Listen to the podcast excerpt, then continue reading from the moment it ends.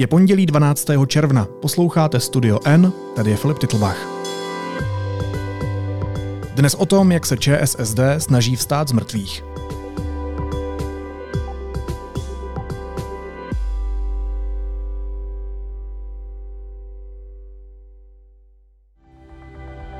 Česko sužují náročné časy.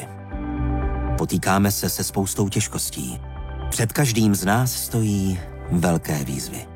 Česká strana sociálně demokratická ČSSD změní po 30 letech svůj název na sociální demokracii se zkratkou SOCDEM.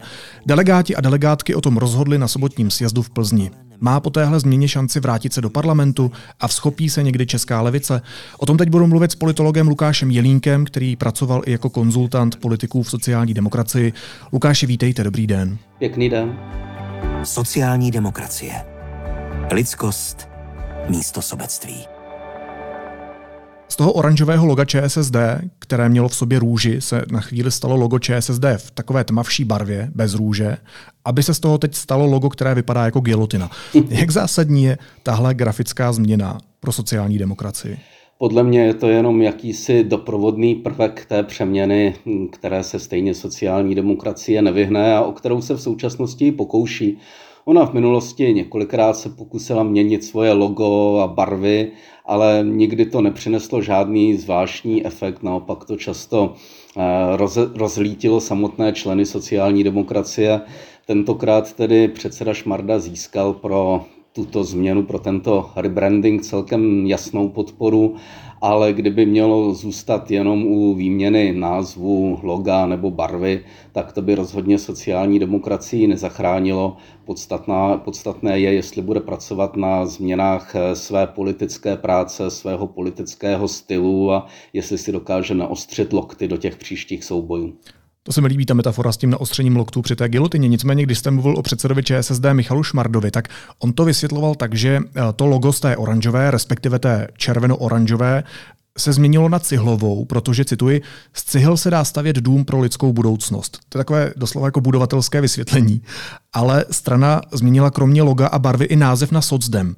Mě by zajímalo, jestli se snaží tímhle, touhle vlastně jako venkovní změnou, tím natřením, co nejvíc odstřihnout od těch svých neúspěchů v posledních několika volbách, kdy vlastně prakticky jenom padala na dno.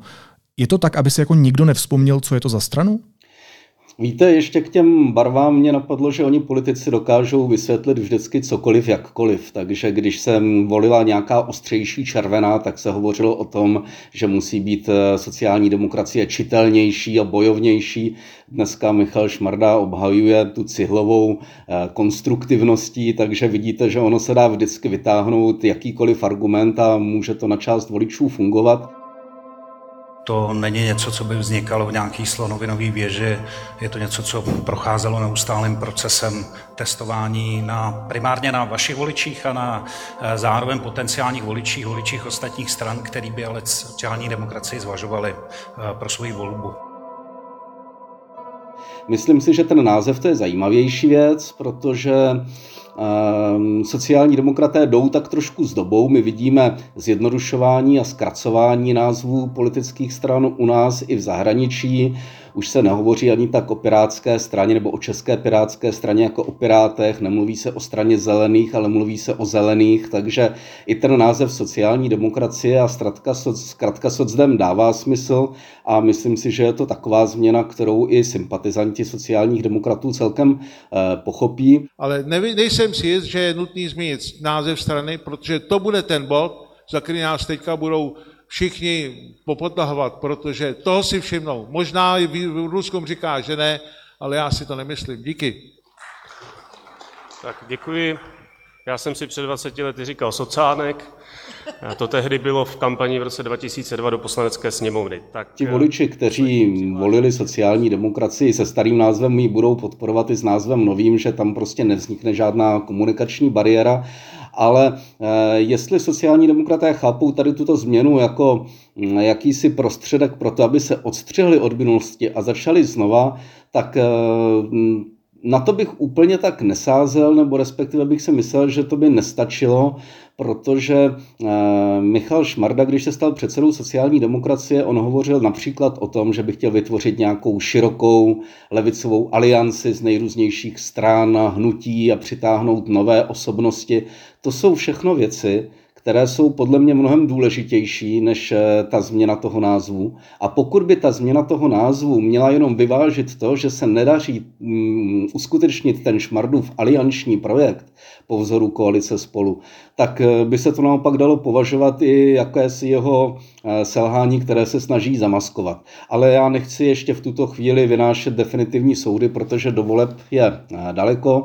Jestli se vytvoří nějaká aliance, to teprve uvidíme. A ten název, to je asi dobré změnit eh, v době, kdy je ještě do sněmovního klání celkem daleko, aby se dokázal nějakým způsobem zapsat do, do myslí lidí. No a když půjdeme k tomu podstatnému, když pomineme tu grafiku a změnu jména po 30 letech, což je v podstatě jenom symbolika, eh, tak změnila se socdem, pojďme jí tady nově říkat socdem i obsahově. A teď nemyslím lidmi, ale myslím ukotvením, hodnotami, politickými vizemi, nebo třeba tou schopností tvořit aliance na té české levicové scéně ta situace v současnosti sociálním demokratům, nebo chcete-li socdem, do karet hraje i nehraje, protože vždycky sílili v době, kdy mm, byly ve společnosti nějaké krize, kdy mm, byla v rozvalu ekonomika, kdy lidé měli pocit, že reformy dopadají na jejich životní úroveň. A v takové situaci, zvlášť když byli mm, v opozici, tak dokázali sociální demokraté stoupat nahoru, ale to byly doby, kdy ještě tady neexistovala nejrůznější nová politická hnutí, často protestní, populistická nebo i demagogická, která se stala pro tu demokratickou levici vážnou konkurencí, protože když je člověk v tísni, tak eh, často se chytne prvního zákraného kruhu, který se nabízí a je mu jedno, jestli mu ho hází mm, Andrej Babiš nebo, nebo Tomio Okamura nebo pan Reichl. A v takovéto konkurenci to sociální demokraté budou mít těžké, protože oni sice na jedné straně mají program, který už je osvědčený vlastně desetiletími nebo staletími, když hovoříme o, nejstarší, o nejstarší české politické straně a na tom asi není potřeba nic měnit.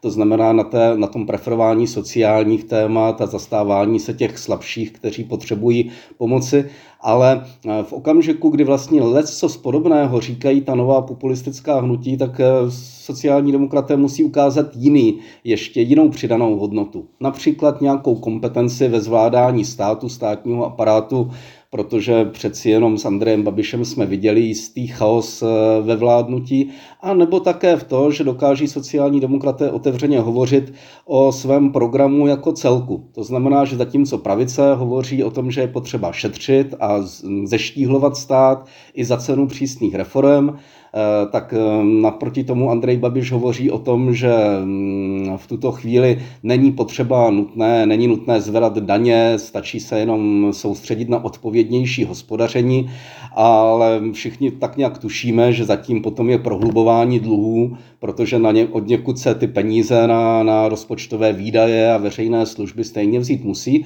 No a sociální demokraté oproti tomu říkají, ano, my se nebojíme daňové reformy, my chceme zvýšit daně, zvýšit vyšší daňovou progresi pro firmy, pro ty bohaté a máme spoustu dalších podobných opatření, která můžou být nepopulární pro ty nejvýše přítom, pří, příjmové skupiny, ale třeba pomůžou těm níže příjmovým, ale vykomunikovat tady toto, vysvětlit to, eh, tak to je velmi obtížné. A když to sociální demokraté o něčem podobném uvažovali za Sobotkovy vlády, o něčem podobném, jako je daňová progrese, tak nakonec sami couvli, protože se zalekli toho, jestli nejsou příliš radikální.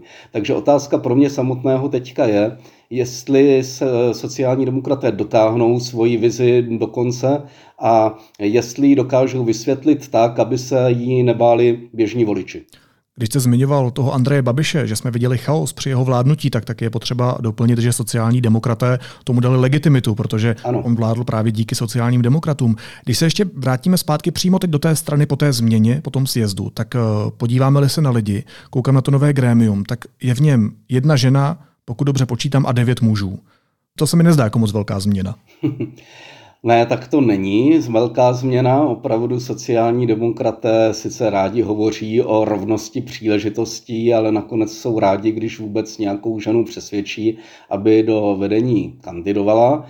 Navíc ten mix je takový zajímavý, když na tom minulém sjezdu Šmarda uspěl, tak se obklopil především úspěšnými komunálními politiky, ale ono se ukázalo, že kdo je úspěšný komunální politik, tak sice může zadělávat na ty dlouhodobé výsledky té strany, ale mnohem hůře se dostane do celostátních médií a navíc mu může scházet trochu kompetence vyjadřovat se k těm nejožhavějším oblastem třeba sociální politiky, ekonomické politiky nebo zahraniční politiky. Eh, takže tady v tomhle trošku ta předchozí vize selhala a mm, ani se nedivím, že dneska třeba se Michal Šmarda nebránil tomu, aby se do vedení strany vrátil někdo z těch starých eh, sociálně demokratických bardů typu Lubomíra Zaurálka.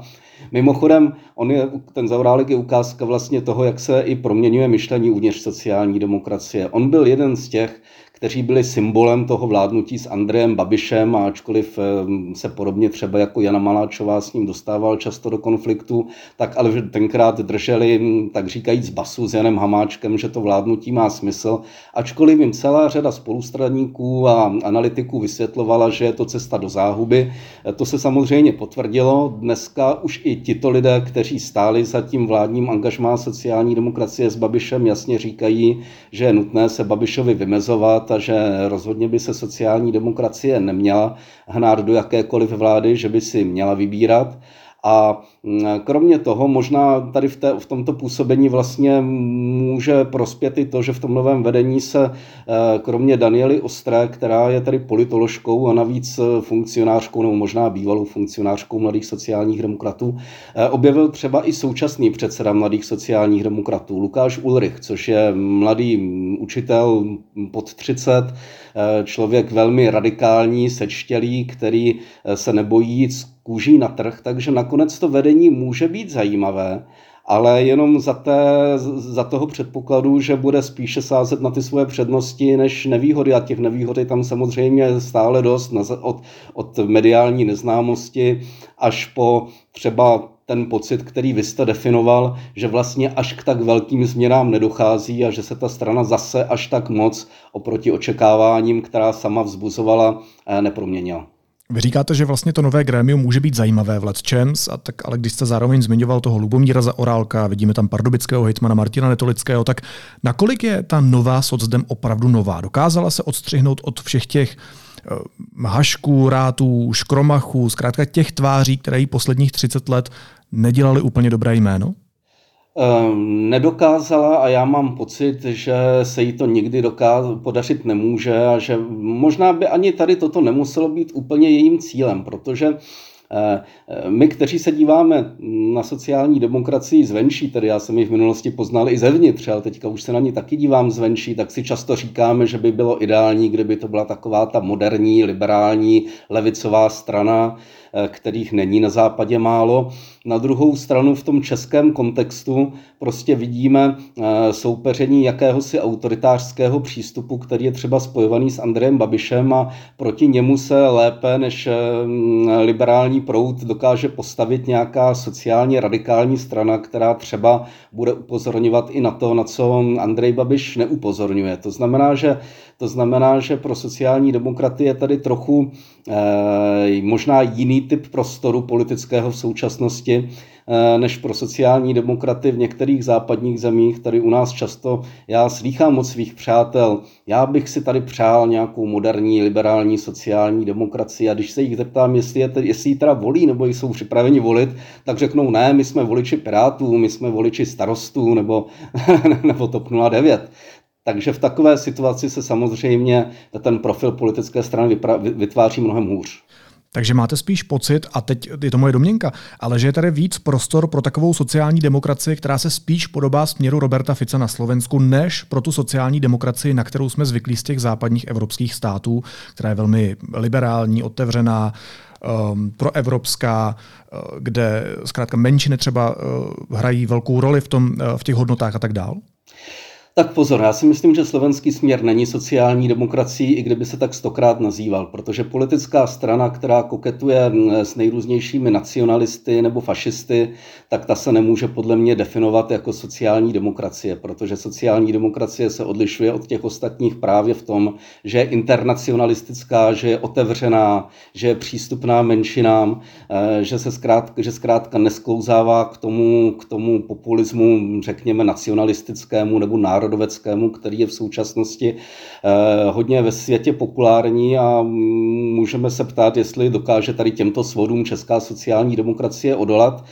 Na Slovensku by se možná spíše podobala hlasu Petra Pellegriniho, který ale bohužel doplácí na to, že není tak hlasitý, ačkoliv se jmenuje hlas a není tak radikální jako, jako Ficův směr, ale eh, možná, že by sociální demokraté u nás dokázali najít třeba mm, inspiraci u některých severských sociálních demokratů, nebo někdo by možná řekl u, u Labour Party ve Velké Británii, která umí být i korbinovsky radikální, aniž by sklouzávala k nějakému nacionalismu. Ale já si tedy nemyslím, že by to měla být taková strana, která by byla antisystémová nebo protestní. Měla by to být taková strana, která dokáže voličům říct, eh, dobře, my zároveň budeme bojovat za menšinová témata, za, budeme bojovat proti klimatické změně, budeme velmi evro, proevropští, ale to neznamená, že ztrácíme ze zřetele ten hlavní cíl, to znamená podporu eh, mladých rodin, podporu seniorů, podporu těch, kteří nemají práci nebo pracují za minimální mzdu a pro ně se snažíme především vytvářet ten politický, sociálně laděný program. Když by tady tohle toto socdem řekli, tak si myslím, že by to celkem tomu jejich ukotvení odpovídalo a že by měli šanci uspět, zvlášť pokud by byli i občas radikální nebo hlasití, jak to třeba umí právě být eh, Lubomír Zaurálek, ale Eh, podle mě to stejně je, ale ještě pořád málo, protože česká sociální demokracie zaprvé ještě si nevyřešila některé vnitřní problémy, je nemocná na komunální úrovni, ztrácí starosty, eh, zkrátka stala se v minulosti stranou malostranských paláců a voliči měli pocit, že se jim ti jejich sociální demokraté někde ztratili z dohledu a proto se začali pohlížet někde jinde a návrat tady za takové situace bude obtížný se sebelepším programovým poselstvím. Vážené a milé přítelkyně, vážení a milí přátelé, moc krát vám děkuji. Ten rok a půl tvrdé práce stál za to. Vy jste v roce 2021 napsal pro Český rozhlas, cituji, obstát s levicovou politikou v předtechnizovaném 21. století je zadání především pro mladší generaci sociálních demokratů a k demokracii se hlásících levicových aktivistů. Děje se to po těch dvou letech v případě téhle strany? Je změna ČSSD na socdem i touhle změnou? Eh, tady si myslím, že ano. Já jsem býval v minulosti velmi kritický hm, ke mladým sociálním demokratům, ať už těm s velkým M nebo, nebo, nebo s tím s malým M, protože často připomínali ty, kteří jenom se snaží rychle nastoupit do nějakého výtahu k moci a k funkcím ale v okamžiku, kdy sociální demokracie najednou byla malá a slabá, ať už v Babišově vládě nebo teďka mimo ní, tak to otvírá samozřejmě prostor nejrůznějším typům spíše idealistických politiků, kteří musí tušit, že um, hned tak k nějaké moci, funkcím nebo penězům dokonce nepřijdou. A ono je to třeba i na profilaci té mládežnické organizace sociálních demokratů cítit a projevuje se to i na fungování té politické strany. E, to, že se dostanou dva nebo vlastně i s panem Říhou, tuším, který je dalším místopředsedou ČSSR, do vedení prostě tři relativně mladí lidé, to bychom si v minulosti ani nedokázali podle mě představit, protože ta strana byla hodně zabetonovaná a kdo si neodschůzoval ta léta v politice, tak měl mm, vlastně jakousi stopku v tom kariérním zestupu. Tady toto se Toto se mění a myslím si, že pokud jsou dneska někdy někde sociální demokraté vidět, tak je to především díky těm mladším členům, kteří dokáží fungovat i způsobem nejrůznějších happeningů nebo dokáží být obratní na sociálních sítích. Ale to, co se nepovedlo, je podle mě získat eh, pro tu sociálně demokratickou myšlenku ty levicové aktivisty mimo sociální demokracii. My tady máme spoustu menších stran typu Budoucnost, Levice, svým způsobem strana zelených, a tam jisté oťukávání před komunálními volbami proběhlo. Někde bylo úspěšné víc nebo míň, ale třeba v Praze společná kandidátka se zelenými a budoucností eh, sociálním demokratům propadla poměrně výrazně a uvnitř eh, sociální demokracie prostě stoupil takový ten pocit, že toto asi není ta cesta, když to bylo neúspěšné. Podle mě je to špatné vyhodnocení té situace, protože, protože mm, ta změna před komunálními volbami přišla příliš pozdě a budovat nějakou značku levicového proudu je mnohem náročnější, ale eh, zatím se to skutečně panu Šmardovi příliš nedaří a pokud tady v tomto nebude mít podporu svých spolustraníků, jakože je to dost na vážkách, tak si myslím, že mm, asi žádný širší levicový proud se ve volbách konat nebude a může se stát, že taky kvůli tomu zůstane i samotná socdem opět pod tou pětiprocentní hranicí. Jsme v polovině a přitom za sebou ještě nemáme polovinu času do voleb. Hmm. Lukáš mě táhne na 30 a když se bavím se svými vrstevníky, nebo když se bavím i s lidmi, kteří jsou ještě o generaci mladší než já, z generací Z, tak eh, velmi často mi z těch debat plyne, že, eh, že smýšlejí levicově. Je to odrazem toho, že se dostávám do nějakých sociálních bublin, anebo je to nová realita? Jako, jsou mladí Češi a Češky uh, levicovější? Rozhodně jsou levicovější než před 30 lety. Když to můžu sám porovnávat ze své zkušenosti člověka, kterému táhne na 50, tak si uvědomuju, jak v těch 90. letech, když jsem studoval, bylo strašně nepopulární přihlásit se k levici, která měla ještě punc něčeho postkomunistického, něčeho, něčeho strnulého a, a mm, hodně dlouho to trvalo, navíc e, i to sociálně demokratické vládnutí bylo takové dost komplikované, že sice možná někoho vlády Miloše Zemana potěšili, ale v okamžiku, kdy uzavřel s opoziční smlouvu se svým hlavním protivníkem, tak to tu stranu u mnohých voličů diskvalifikovalo nebo diskreditovalo. Vladimír Špidla se sice pokusil o jinou, takovou sympatičtější koalici v roce 2002, která ale doplatila na své vnitřní rozpory a na vnitřní rozpory v ČSSD a takhle to fungovalo vlastně až eh, prakticky do nedávna, takže ti mladí lidé neměli podle mě důvod se k sociální demokracii hlásit. Pokud se hlásí dneska, tak je to dáno možná částečně jejich zkušenostmi ze zahraničí a inspirací, že prostě sociální demokracie není něco, čeho by se měl člověk štítit. Konec konců ta strana eh, dokázala desítky let vládnout v takových městech, jako je Vídeň, Berlín nebo Mnichov. A to, že tady u nás prostě se jí to nedařilo, tak to bylo prostě asi dáno tou specifickou českou situací. No ale také lidé, mladí lidé začínají více reflektovat svoji mm, životní situaci, svoji ekonomickou, sociální situaci a kromě toho navíc v tom akademickém vysokoškolském prostředí v současnosti, tak jako v minulosti, frčí nejrůznější jakoby radikální nebo zajímavé politické nebo filozofické eh, myšlenky nebo proudy a ty jsou často spojovány s levicovými mysliteli, takže si umím představit, že dost řada lidí je jakoby latentně levicová nebo latentně se řídí nějakými levicovými hodnotami nebo čte nějaké knížky, které ji k tomu vedou. Potom můžou být trošku nešťastní, když se podívají, jak vypadá ta politická levicová scéna, konkrétní u nás v České republice a tam potom podle mě dochází k tomu velkému rozporu. Prostě je tady celá řada mladších i starších, kteří se definují jako spíše lidé nalevo nebo jako sociální demokraté nebo jako levý střed, ale do těch volebních výsledků to nezapadá. Bohužel i díky tomu nebo vinou toho, že sociální demokraté asi neodvádějí tu práci, kterou by odvádět měli a taky můžou být nešťastní, když si uvědomí, v jaké kondici je v Česku debata o levicových tématech. Myslím, že o tom svědčí třeba ta nedávná diskuze nebo ta nedávná kauza Pirátky eh, Jany Michajlidu, kterou její strana vlastně odvolala z republikového výboru po tom, co navštívila nějakou konferenci, která byla kritická ke kapitalismu. Je v Česku pořád levice jako zprosté slovo? Eh, samotná levice zprosté slovo není. Možná, že už je trošku sprostějším slovem to, jak se jmenovala právě ta akce, na které byla paní Michailů, Dny antikapitalismu, tak když se někdo definuje jako antikapitalista, nebo když někdo řekne, že se inspiruje Karlem Marxem, tak to může být už bráno jako trochu tok, jako toxický postoj, protože já tomu, já tomu rozumím, protože mm, Karla Marxe asi dneska nikdo s výjimkou několika filozofů nebo politologů nečte a, a všemu už se to tak nějak pomotalo s Leninem a se Stalinem a, a z toho, s čím jsme tady procházeli tom dalších 40 let a jinde ještě déle. Takže já tomu rozumím jakoby tomu určitému odporu, ale naštěstí to slovo levice už toxické není. Toxické je pouze v těch stranách, které si myslí, že budou úspěšnější jako strany liberální nebo středové. Eh, to je to, co se právě v současnosti děje u Pirátů. Já tomu úplně nerozumím, protože když se podíváte na pirátské nebo zelené strany v Evropě, tak mývají své často velmi radikálnější frakce, než jsou názory paní Michailidu a přesto to dokážou ustát.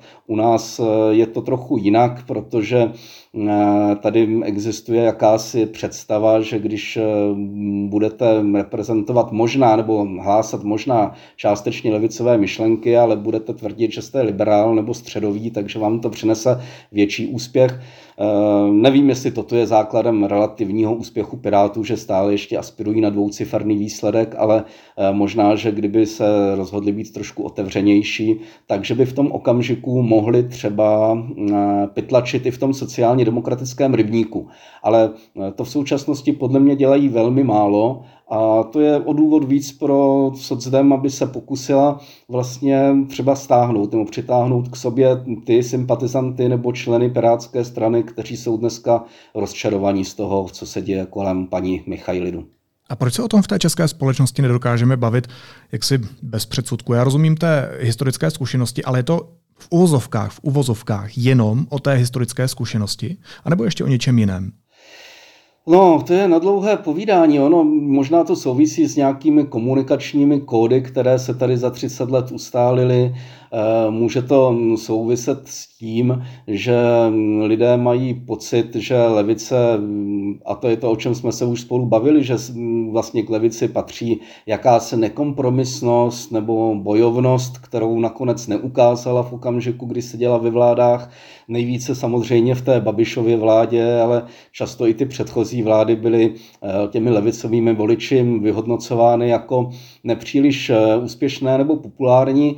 To zase souvisí s tím, že vy můžete nastoupit do vlády s velmi ambiciozním programem, ale v okamžiku, kdy ho nedokážete, nech, nemůžete, anebo dokonce třeba nechcete realizovat ve skutečnosti, tak eh, vám to pochopitelně sympatizanty spíš odebere, než přidá.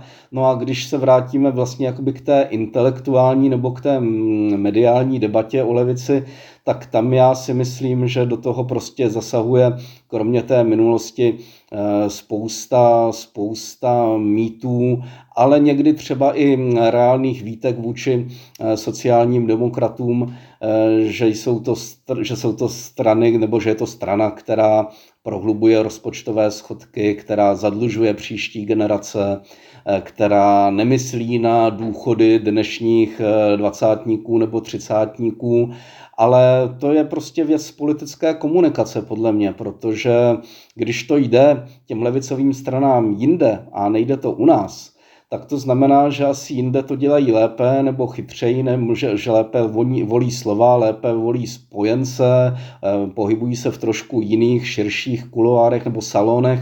To tady u nás prostě hm, hold doplácíme na to, že sociální demokracie je vnímaná jako zapouzdřená strana historicky a z těch, kteří se jinak hlásí verbálně eh, k levici, tak těch, kteří se pokusili nějakou levicovou stranu dát na základě myšlenek dohromady, tak těch bylo málo a většinou pohořeli, protože to bohužel i u levicových stran funguje tak, že když máte pět členů, tak každý má svoji vlastní představu a dříve nebo později se rozejdou. Takže tam je celá řada těch věcí, které takto do sebe zapadají.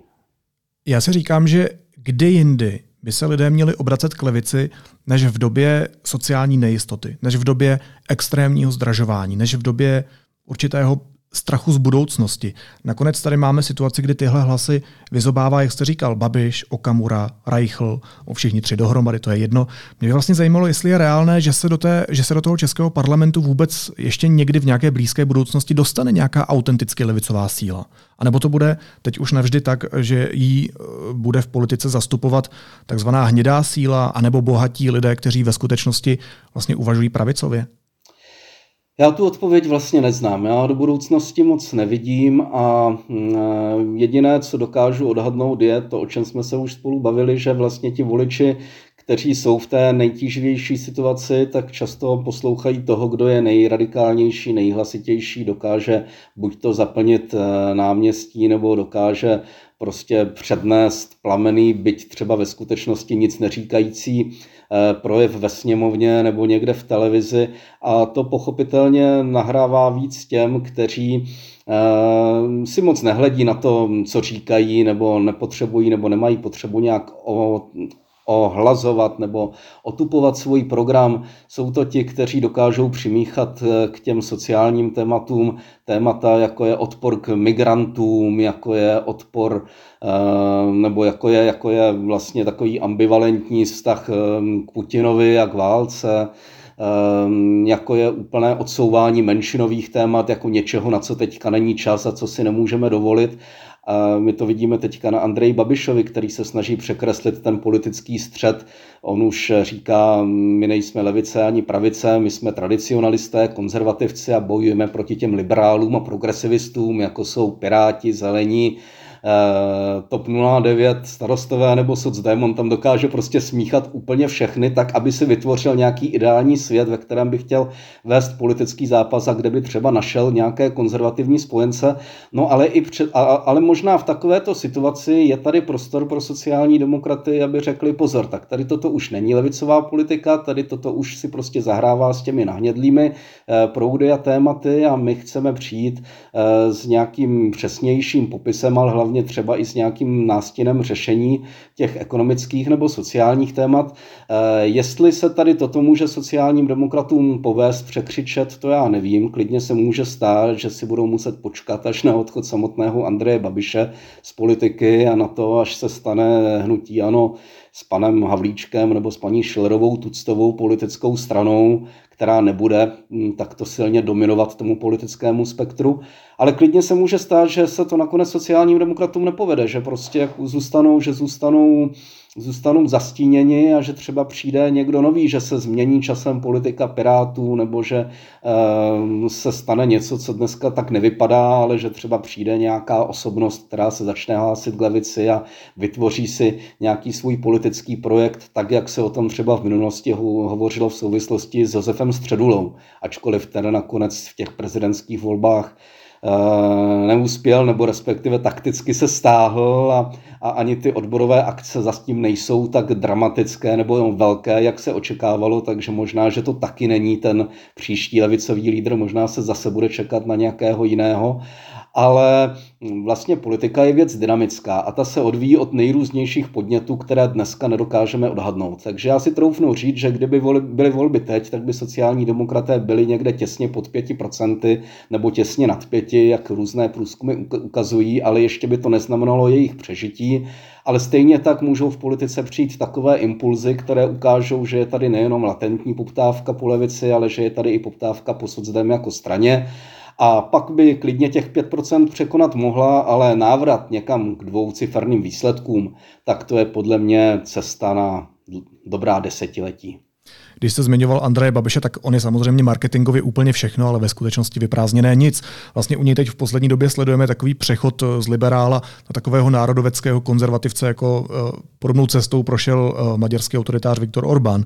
Ale když se ještě vrátím k té levici, k poslední otázce, tak když si dovolíte na chvíli idealizovat ten svět, věci, jít jako takzvaně out of the box, tak jak si představujete českou moderní politickou stranu, která by v téhle zemi mohla zastávat levicové myšlenky a měla šanci na úspěch? Eh, já možná tedy paradoxně, pokud můžu být idealista, tak já uhnu od eh, té ekonomické nebo sociální politiky, eh, která může někomu přijít přízemní, která ona skutečně není přízemní pro ty, kteří se musí, kteří musí víc několika málo tisícemi, tisíci mm, měsíčně, ale ale moje představa takové strany je mm, strana, která dokáže vidět za horizont jednoho volebního období, která dokáže definovat, jak si představuje tu společnost za 10, 20 nebo 30 let a jak se bude chtít k ní přibližovat. Měla by to být strana, která nepodceňuje témata, jako je vzdělanost, jako jsou vůbec životní podmínky nebo startovní podmínky těch, kteří budou podobu té země utvářet v těch příštích desetiletích, protože od toho se bude potom odvíjet to, kolik se také vybere do státního rozpočtu, kolik bude na důchody. Prostě jakési impulzy, které pomůžou tu společnost modernizovat a se kterými vždycky s těmi emancipačními nebo progresivními tématy vždycky historicky přicházely strany spíše levicové nebo liberální než strany konzervativní. Takže eh, ten cíl by byl asi dokázat dát dohromady stranu s takovými myšlenkami, myšlenkami a s takovými vizionáři, kteří dokáží vlastně překonat i tady tento náš jakýsi velmi omezený časový horizont, ve kterém se v české politice pohybujeme, protože pro politické strany je populární se orientovat jenom od voleb k volbám a zapomínat na včerejší sliby a předvčerejší programy. Takže v mých očích by sociální demokracie tady eh, dokázala pracovat tímto směrem, dokázala by vyrovnávat ty startovní šance všech těch, kteří jsou z nějakého důvodu handicapovaní, ehm, ale což jsou věci, které, se kterými i dnešní socdem vlastně víceméně počítá. Jenom podobně jako jiné politické strany, podle mě jí doposud chyběl ten časový přesah a mm, ta schopnost načrtnout ehm, společnost nebo politiku, jaká by tady měla být za 20-30 let. Tak třeba vás někdo ze Socdem poslouchá. Politolog Lukáš Jelínek byl hostem Studia N. Uh, Lukáši, moc vám děkuji, mějte se hezky. Naschledanou. Já moc děkuji za příjemné povídání. Hezký den. A teď už jsou na řadě zprávy, které by vás dneska neměly minout. V nemocnici San Rafael v Miláně zemřel italský expremiér Silvio Berlusconi. Lídrovi Forza Italia bylo 86 let, informují o tom italská média. Podle vojenského mluvčího Valerie Šeršina Rusko vyhodilo do povětří malou přehradu na řece Mokrý Jali v Doněcké oblasti, poblíž protiofenzivních operací. Zaplavilo to oba břehy kauze Mostecké uhelné uložil soud bývalému manažerovi Antoniu Koláčkovi 7,5 roku vězení a propadnutí několika set milionů korun z bankovních účtů. Bývalého generálního ředitele MUS Oldřicha Klimeckého potrestal 6 lety vězení a propadnutím peněz zajištěných policií. Začíná mezinárodní letecké cvičení Air Defender 2023. Účastní se ho celkem 10 tisíc vojáků z 250 bojovými letouny. Zapojí se do něj také všechny útvary českých vzdušných sil a archeologové odhalili ve vazební věznici na Pankráci v Praze pohřebiště, kde se nacházejí spopelněné ostatky zřejmě víc než 80 politických vězňů, kteří zemřeli mezi lety 1948 a 1965. Mezi nimi byli jak popravení odpůrci zločineckého režimu z různých věznic v Česku, tak lidé, kteří zemřeli v Pankrátské vězeňské nemocnici.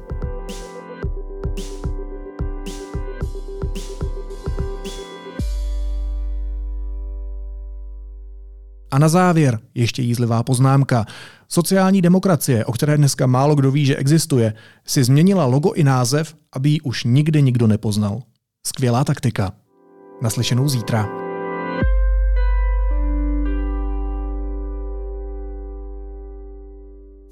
Národní galerie Praha představuje novou stálou expozici 1939 až 2021 konec černobílé doby. Umění v kontextu historických událostí zachycující změny politické i společenské. Národní galerie Praha, Veletržní palác. Více na ngprag.cz